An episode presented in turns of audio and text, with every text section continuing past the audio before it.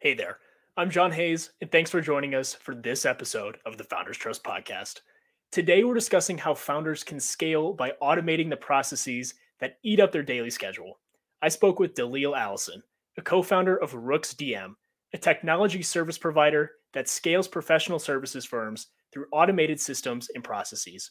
Dalil and I discussed the importance of creating and understanding your process for even the most simple of tasks how simple automations can result in massive leverage of time and resources, and the unfortunate reality that not everything can actually be automated. As part of our conversation, Dalil also offers some great advice on how to streamline your customer onboarding process. So let's jump right in. Today's Startup Spotlight is brought to you by Savier.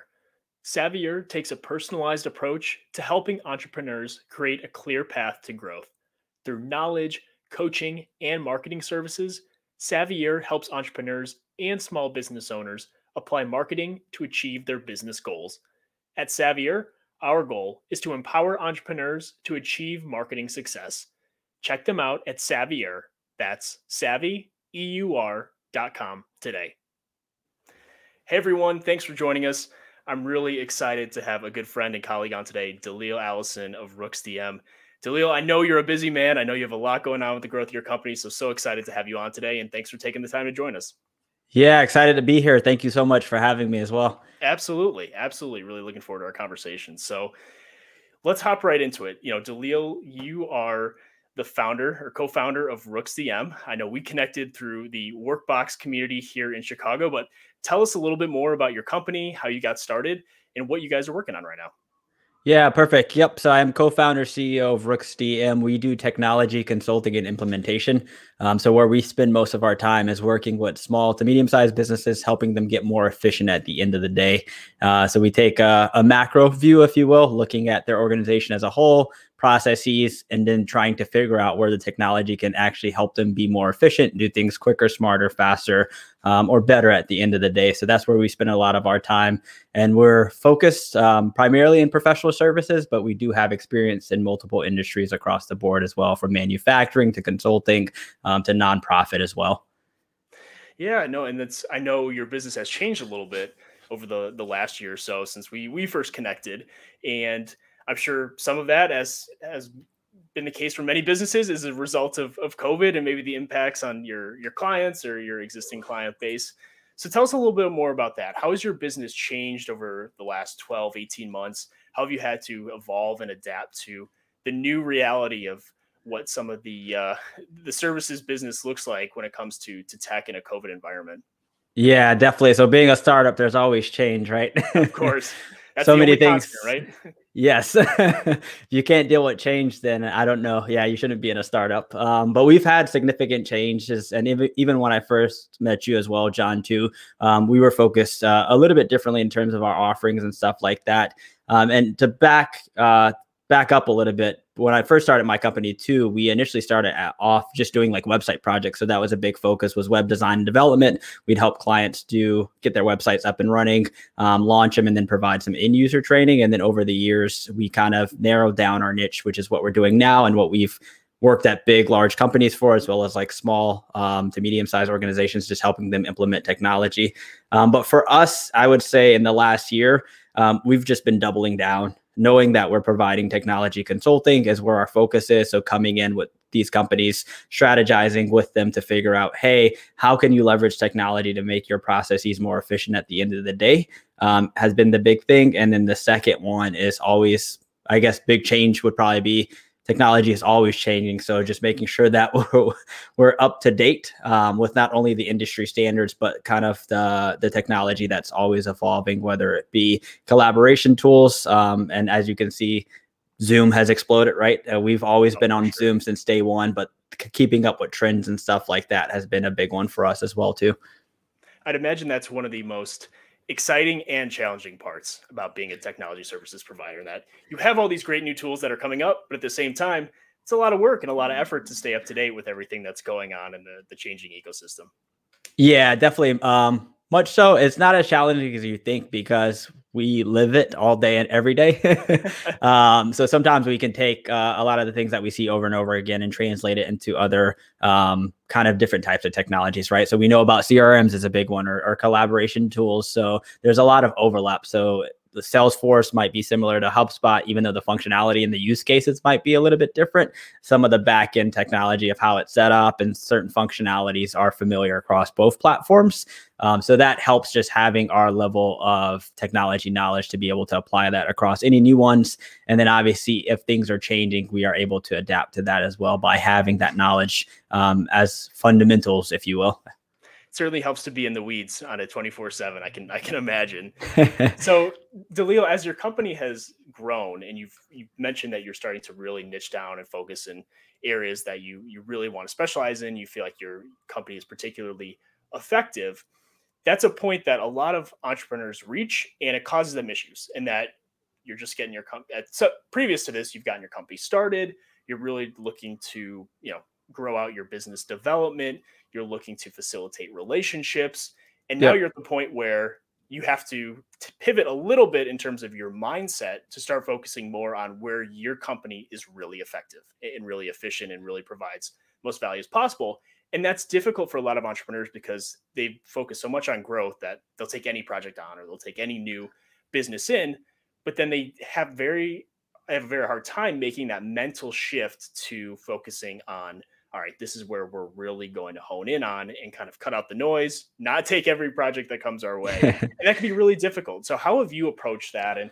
what are some of the ways that that has either been a challenge for you or, or you've thought about making kind of that mental shift to really honing in on where your target customer uh, really is aligned with your business prop? Yeah, that's definitely a, a, good question. And it's definitely challenging when you're first getting started, unless you have a clear vision of like, hey, this is the company I'm going to build and be very specific on it. Uh, I think for me, I'm a little bit open in terms of uh, what I want to build and I like to try new things. So that, that can be challenging, right? Because it's like, oh, this is exciting. Let me try that. Or, hey, this is exciting. And yes, it might all fall under the umbrella of technology, um, but they could be entirely different in regards to how you approach it, uh, how you how your day to day looks like, um, and stuff like that. One of the things that I heard, and I wish I could remember where I heard it, um, was the the riches are in the niches. So, I, so I heard that statement before, and that kind of resonated with me. I think it was at a networking event that I went to, and one of the presenters who was a successful business person had mentioned it. Now, that was probably four, five, six years ago. Um, I heard it, and it still resonates with me today. Um, and I think there's something to be said for that. And obviously, when you're first getting started.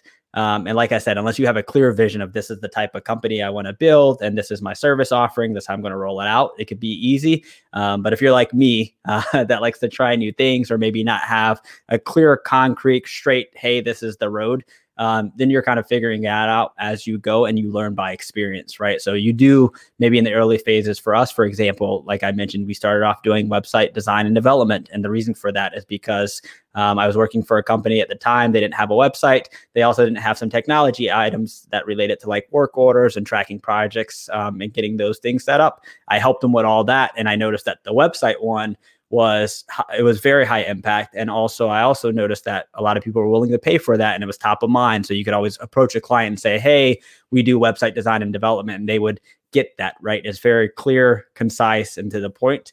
Um, and so that's why we kind of went that route because we said hey it's something fun that we can work on. And it involves technology. We're helping businesses make a difference, um, helping them be able to showcase their brand online, and it has a high return on investment for them if done correctly that's how we started. So in the earlier days, we would take on uh, any project that related to, to web design development. And then as you're doing that, you start to get more traction and start to get referrals and you start to get um, either past clients, existing clients refer you business. And that's where you get like the momentum and traction.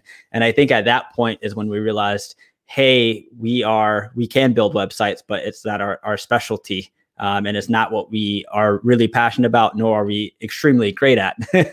and so we had kind of a realization there, took a step back and said, "Hey, like, what is it that we're really good at? What do we like to do?" And that's where we we made it very clear of, "Hey, process automation is where we want to focus," and then niching down even more. It's like, okay, which companies are are heavy in process? All companies rely on them, but which ones must have an efficient process to make money. And that's where we kind of determine professional services, right? If you think about a law firm, for example, um, they get their revenue through billable hours. If you think about a financial services provider, the more hours they can spend working on a uh, with a client, um, the more uh, advantageous that is for their company and also the better service that they're providing to their clients to bring in more revenue and kind of get a better brand reputation. So that's how we kind of narrowed down. It was definitely um, trial and error, if you will, of starting with, hey, we enjoy doing technology and helping companies implement it. And then over time, as we started to see patterns and more projects come in, we were able to be a little bit more uh, picky, if you will, at the end of the day. I think that's a great example of letting the market dictate some of the direction you take. And it's careful balance between understanding what you're good at, what you want to be good at, or what types of projects you want to work on, and how the market is responding to the value prop or to the work that you're putting out there.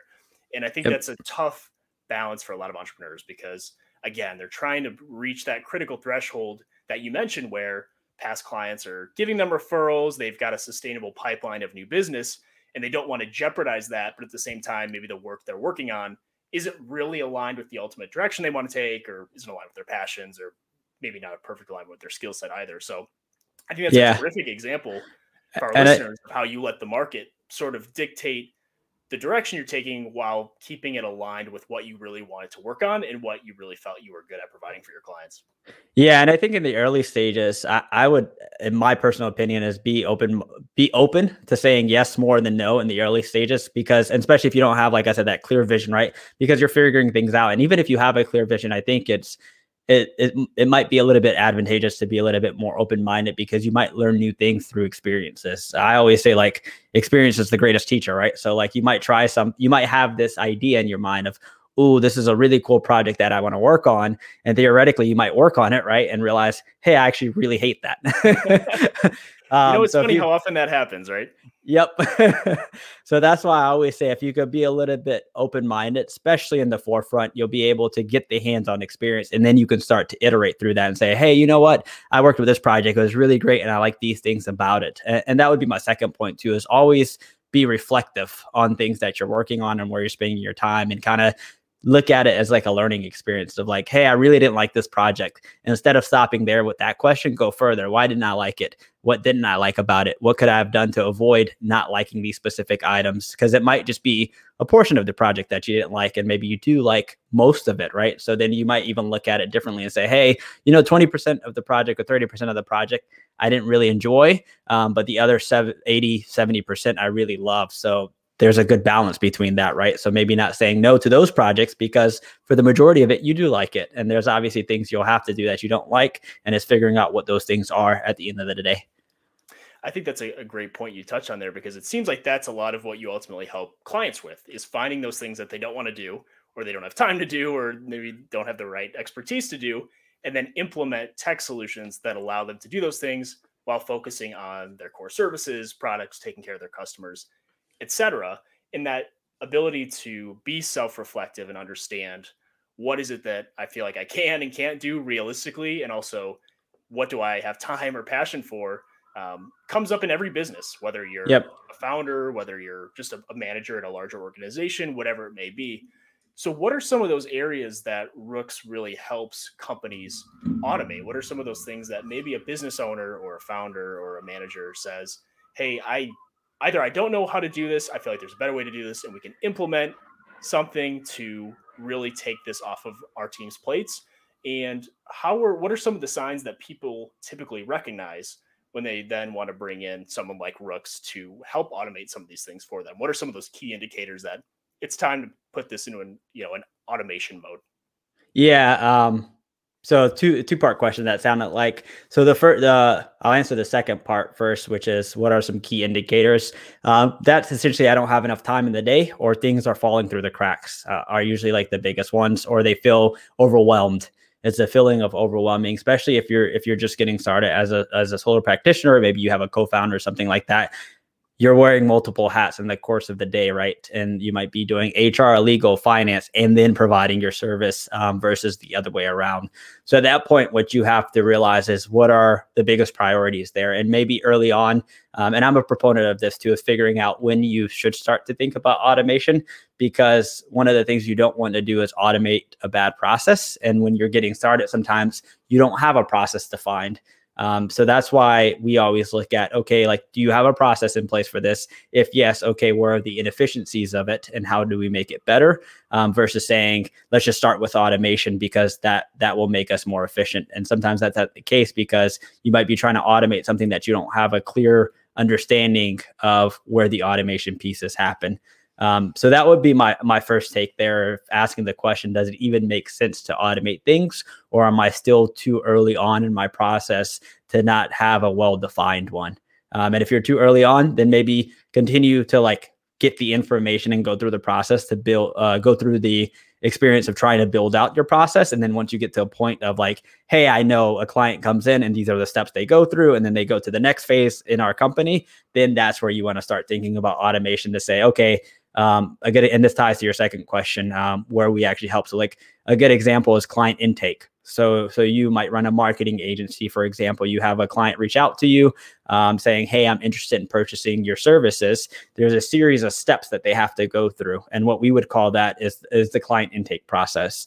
Um, and if you are if you have a process identified then we can figure out where the automations will actually help elevate you to the second level. But if you don't have a process identified, it could be challenging to figure out, okay, where can we use automation to actually help you be more efficient at the end of the day?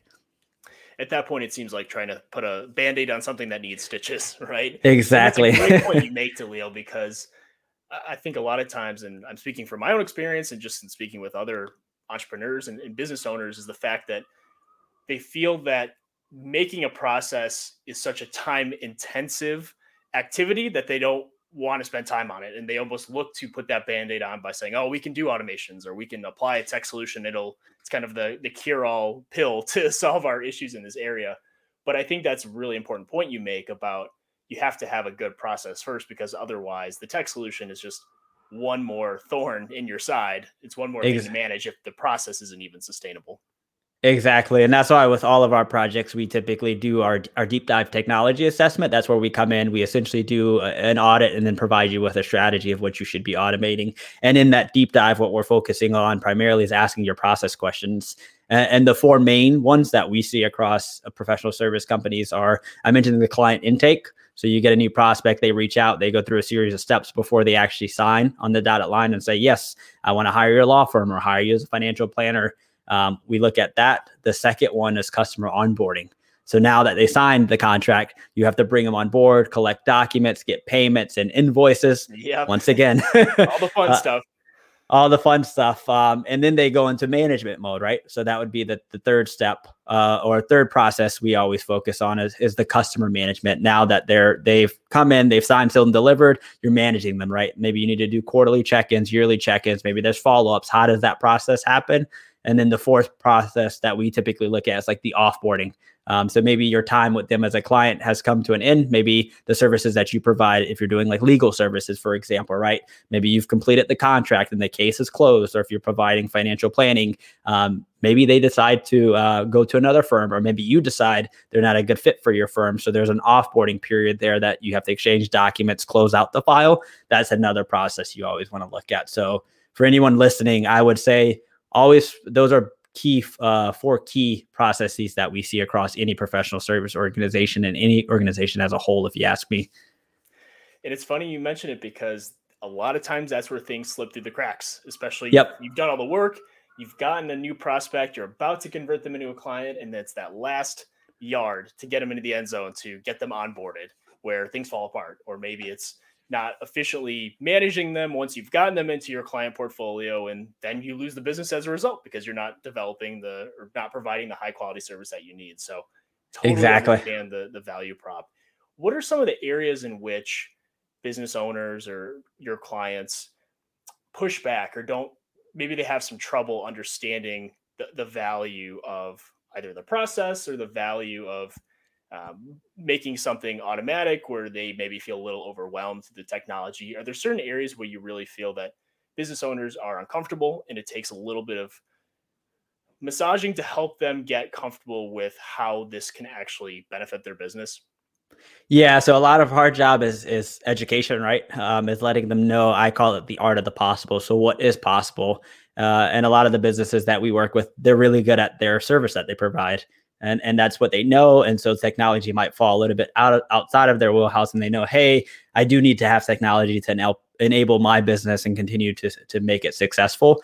Um, so what we do to to not combat it, but to ease their mind is just, to just be educational and having that dialogue with them. So the clients that we work with, we're always trying to partner with them and coming in as their strategic partner to say, hey, let's have a discussion around this. Um, what are the challenges you're facing, and let's give you some recommendations that might actually help you overcome that. And then more importantly, will help you see these changes through. And what I mean by that is providing like the training, the consulting. If they have questions, they can lean on us and knowing that if something does come up, instead of being frustrated or banging their head against the wall or being um, kind of left high and dry, we're always there trying to make sure that they have what they need uh, to implement it within their organization. And, and training is a big part of that. Uh, and one of the items that I always say too is if you have a company, you have a team. So one of the things that we look for, who are the champions within your organization that will help you and your team adopt it, right? Because they're going to be using it day in and day out. And if you're the leader of an organization, sometimes you might not even be using some of the tools that the uh, people that are servicing the clients directly more um, on the day-to-day level are using so how do you find the people to be able to not only not only train them but also have them be an advocate to say hey this new automation, this new technology, the things that we've implemented are actually very beneficial because they'll listen to their peers right at the end of the day. Those internal advocates are so key. And the the funny part is is they may not always be the person who's making the purchasing decision from you, but at yep. the end of the day, you always have to have them on your side because they're either when they're in prospect mode, they're either the person who's advocating for you internally to the ultimate decision maker, or once you've already gotten that firm on board as a client, they're the person who really drives the the machine forward to help you implement things. How have you gone about identifying some of those key advocates and what are some ways that you maybe really support them so that they help you ultimately implement the right solution or implement it in the right way for your your client firm? Yeah, so that's the big thing about the the partnership that I mentioned. So we come in and we we let them know like, hey, we probably will interview um, people that are doing this day to day. So like, if you're a law firm, for example, we might go and interview or have a discussion, and it won't be exhaustive, but at least a 30 minute hour, depending on how much information we need, discussion with your paralegal to say, hey, like tell tell me about your challenges. What are you struggling with? Because then you can get the information from the source and really get to hear their pain points. And then what we do is we consolidate that information and kind of look at what leadership has told us and bridge the two together right? Because sometimes and we've been on calls before where we have we'll have like the business owner and maybe like a, a paralegal or uh, a junior associate on the phone and they're like yeah i'm really struggling with this and the owner might be like hey i didn't really realize that was a huge challenge. I'm glad you're bringing it up right? And so we can have those conversations and just help facilitate them and sometimes i always say too when you're in it um, it looks a little bit different than when you look out from the outside in versus the inside out. of course. Of um, course. so so we provide that perspective too. We look at it from the outside in versus being in it so much that you don't even see things uh, in the way that you would if you were out of the situation.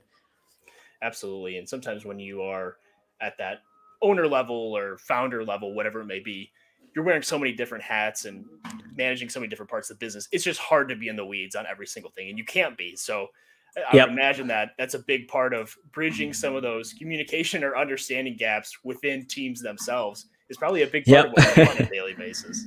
Exactly. Yeah. So we do a lot of it with collaboration. That's usually a huge challenge that people are seeing.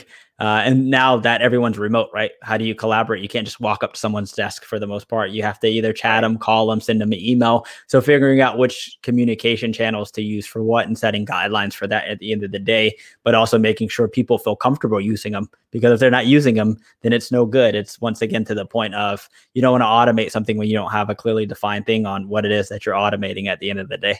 Oh, for sure. And you've touched on the the training piece. And I think really that is what maybe makes the biggest difference at the end of the day in terms of both implementation, but also then having a client turn around and refer you to someone else's they feel like they can trust you when they have a, a question at the 11th hour or when they really are struggling to find some part of the process that works for them. The thing with service providers is it's often difficult to do that sort of training or handholding, for lack of a better term, in a scalable way. That's not just mm-hmm. a lot of man hours and uh, you know very manual. How have you thought about that in terms of being able to scale that high level of customer service as you're growing your business and getting more clients and still want to provide that really hands-on level of interaction and support for your clients and maybe how have you thought how have you thought about helping some of your clients do that? Because especially mm-hmm. if they're professional services businesses they have to do the exact same thing for their clients. So how have you kind of touched on that uh, tough aspect for a lot of services businesses and being able to scale that support through tech yeah, that's a, that's a really good point. Um, and it is one of the challenges because the way we do it right now is usually our the person that's assigned to the project will provide the training because they're mostly involved with it. Okay. Um, we we have been thinking about it as we continue to grow. So one of the options, obviously, is to do pre-recorded trainings that outline specific systems and best practices because sometimes people just need the basics, right? Of like, hey, here are some best practices as it relates to teams or as it relates to your collaboration tool or maybe a practice management system. So that's one thing that we've been looking at. And actually, we compiled a, a, long list. We actually have it on our, our website under the resources section. It's a, a lot of links to Microsoft, right? So we've done some vetting, found it some articles that are already out there, and we put it in this one pager to say like, hey, these are the different subsections. Here are some some links that you can click on that will give you articles or videos for specific topics. Um, so that's been one way.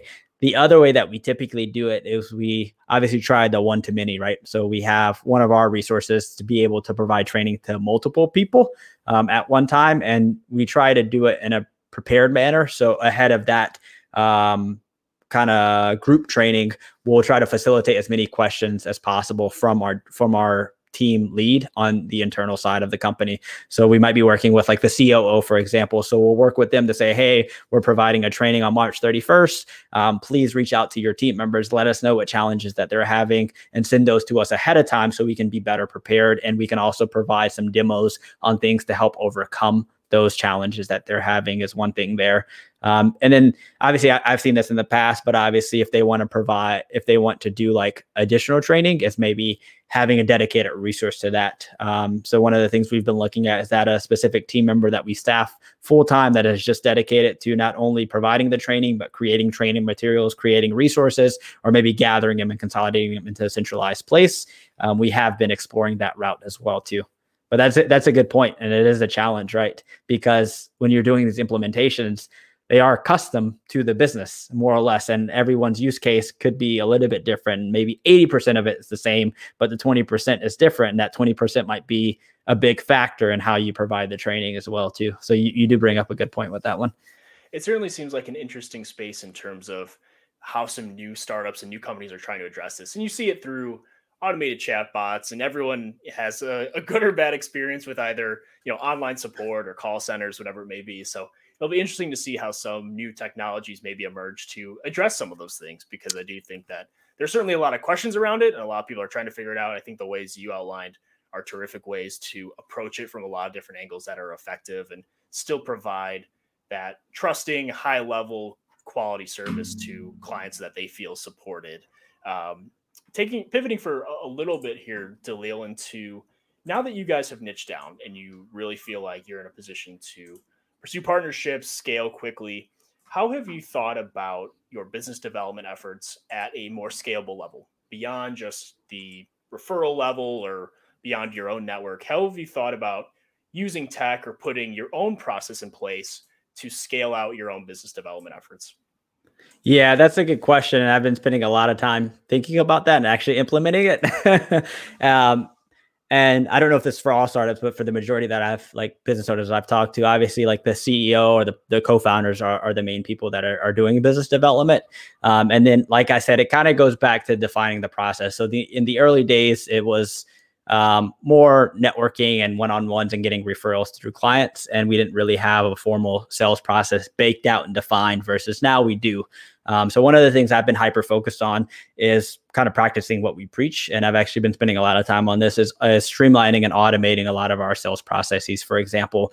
Um, and what that does is now that we have a process defined, I can figure out okay, what are the items that I'm doing manually that are a being repeated over and over again, um, but b that I don't really need to hire someone or get an additional resource to do it because it's so minuscule or maybe just like low level or it could be automated um, more or less. And those are the things that i've been focusing on mainly is how can i get proposals and contracts out quicker uh, and smarter. So the first thing there that's that's where we've been focusing. So a good example of that is uh, we use salesforce for our crm so automating okay um, so and we use uh, PandaDoc is the is the tool that we use for proposals and contracts. And what I've done is strategically think about okay, if I do have a prospect, obviously they'll be in Salesforce, but how can I, with a click of a button through a template, be able to say, hey, John's interested in purchasing my services. I need to send him a contract. So I have a template built within PandaDoc that is for specific contracts, um, and then any like terms and conditions, which typically don't change from a legal standpoint, remain the same. And then I would update the contract to outline your specific needs in a specific section of the the template that I have created. So now, now that streamlines the whole process. So instead of having to go into Word, copy a file, download it, store it somewhere, um, yep. upload it, make the changes, I eliminate all that. And essentially I go into Salesforce, go to your record, click a button, fill out that specific section that's customized, click the button, send it to you. You receive the proposal. You see, you actually receive a proposal slash contract. Um, it, you can provide signature and payment right then and there on the document. And once that is triggered and I get a completion on that, I have another automation that automatically does a lot of things on the back end. It creates a Teams channel, um, it creates an invoice, um, it, it creates you in the project in the time tracking tool. So there's a lot of things that we have automated to make my time spent on those activities lessen um, so I can use it more from a business development standpoint.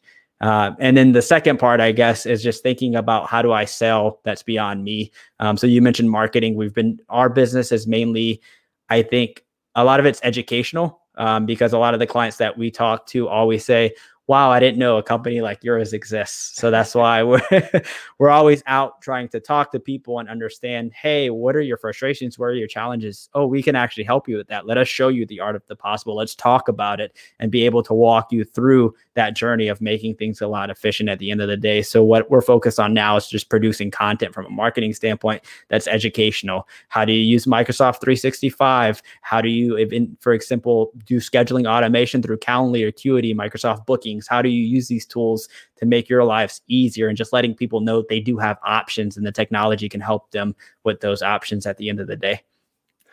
No, that's terrific, Dalil. And we definitely need to talk because you were giving me heartburn just thinking about downloading proposals and revamping them. And oh man, that's uh that's my uh, no, those are I, I've done it too. So those are certainly the things that really do move the needle. It's those little execution steps. And I think a lot of times businesses think so much about the high level strategy and oh, we need to roll out this product or this service.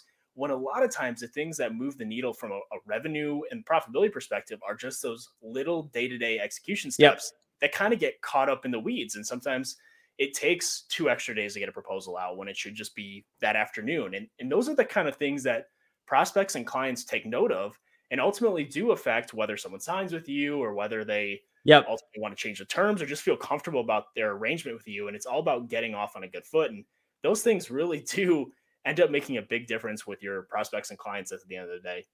Yeah. And then even internally, you sometimes and that's why i say the education piece is important for us because you don't realize it because you might be like oh i'm only spending an extra 10 minutes doing it because it doesn't feel long but if you're doing it five times a week you're, you're close an hour right then it's 50 minutes so we're always focused too on what are the little things that add up over the course of the week so what are you doing that's taking you 30 minutes to do that could take you five minutes right like and we can slash 25 minutes out of that and you get more time back in your day so that's very important too Oh, absolutely. And that's the stuff that really kills you. So when business owners at the end of the day think, "Oh man, I don't have time to do all this stuff. I'm I got X, Y, and Z. I'm managing all these different departments."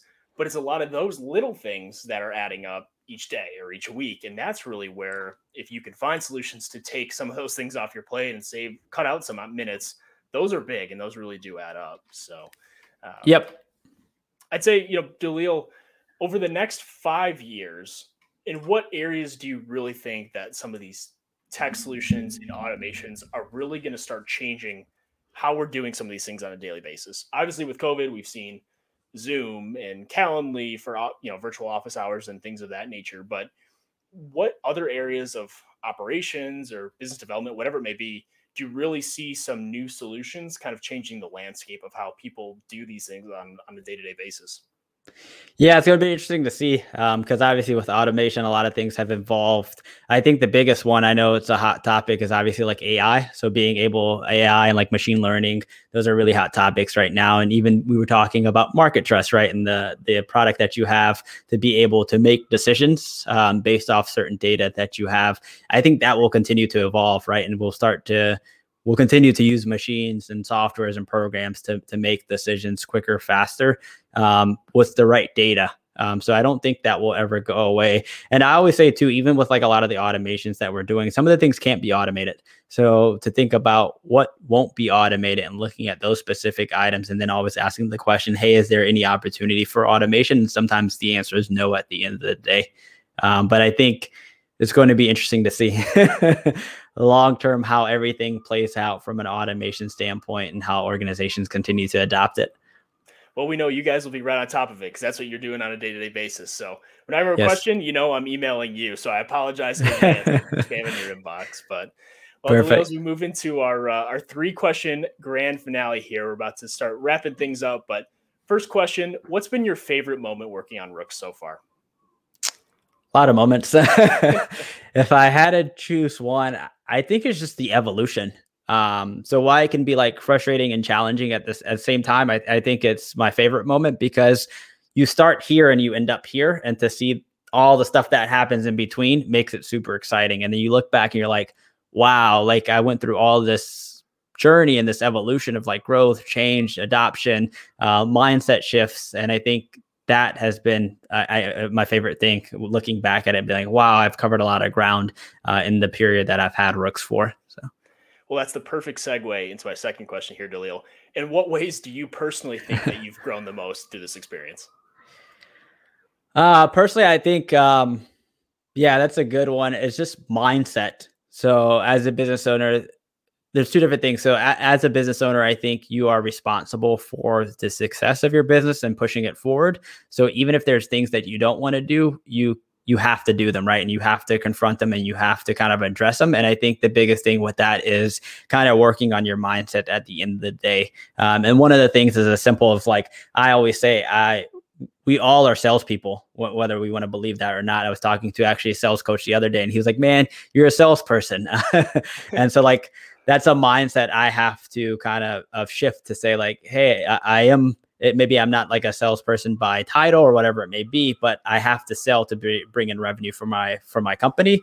Um, and whether I like selling, I it doesn't matter, right? I still have to do it at the end of the day and kind of pushing through that and changing my mindset of saying, like, uh, I'm probably not going to do that versus I have to do this in order to make sure the organization, make sure Rooks is going to be successful. Because if I don't, then things won't move forward. We won't get in revenue. We won't get in new projects or whatever the case might be, right? I have to push through that uncomfortableness at the end of the day and just continue to grow personally there. Seems like the job description for business owners gets bigger and bigger on a daily basis as you start thinking about new things you have to do for your company and to grow your organization. And completely agree with you. Sometimes it's just a matter of putting your head down and grinding through the stuff that isn't necessarily your your most fun or or interesting, but you just got to get it done. So yep. Our last question here, Dalil, before we conclude, what's the one thing that your company needs to take that next big step or reach that next big milestone? And it could be capital, it could be an introduction to a key hire, connection to a strategic partner, whatever that may be. But what's your one ask that the Founders Trust community can help you reach to help grow your business? Uh, yeah. So, so partnerships is definitely one. So we've been spending a lot of our energy too in terms of uh, strategic partnerships, and strategic partners for us are are good. Uh, are other technology companies because technology is so broad. We do work that they don't do, and vice versa. We have work that we get inquiries for that we don't kind of take on. Um, so spending time there uh, would be good. And then the second one, it's it's uh, finding good people. So we're constantly looking to grow our team. Uh, we do have, uh, if if we don't have an immediate need now, we're always interested in talking to people um, whether you're like a project manager. One of the, the things that we're looking for right now is um, a business slash systems analyst that's able to kind of gather some requirements, document some things, and kind of help move projects forward. Um, so we're always looking to introductions to people in the tech space that would be good people to work with at the end of the day. Absolutely. We'll know that it's so you always need to have some people in your back pocket before you need to go make that hire because it's it is very difficult to find new new good talented people to add to your team and make sure they are a cultural fit and aligned with what you're working on. So absolutely we're more than happy to help connect you with any partners that we may be available through our network. Final question before we let you go, Dalil. What's the best way for people to get a hold of you if they're looking for discussing potential projects with Rooks to help them with some automations?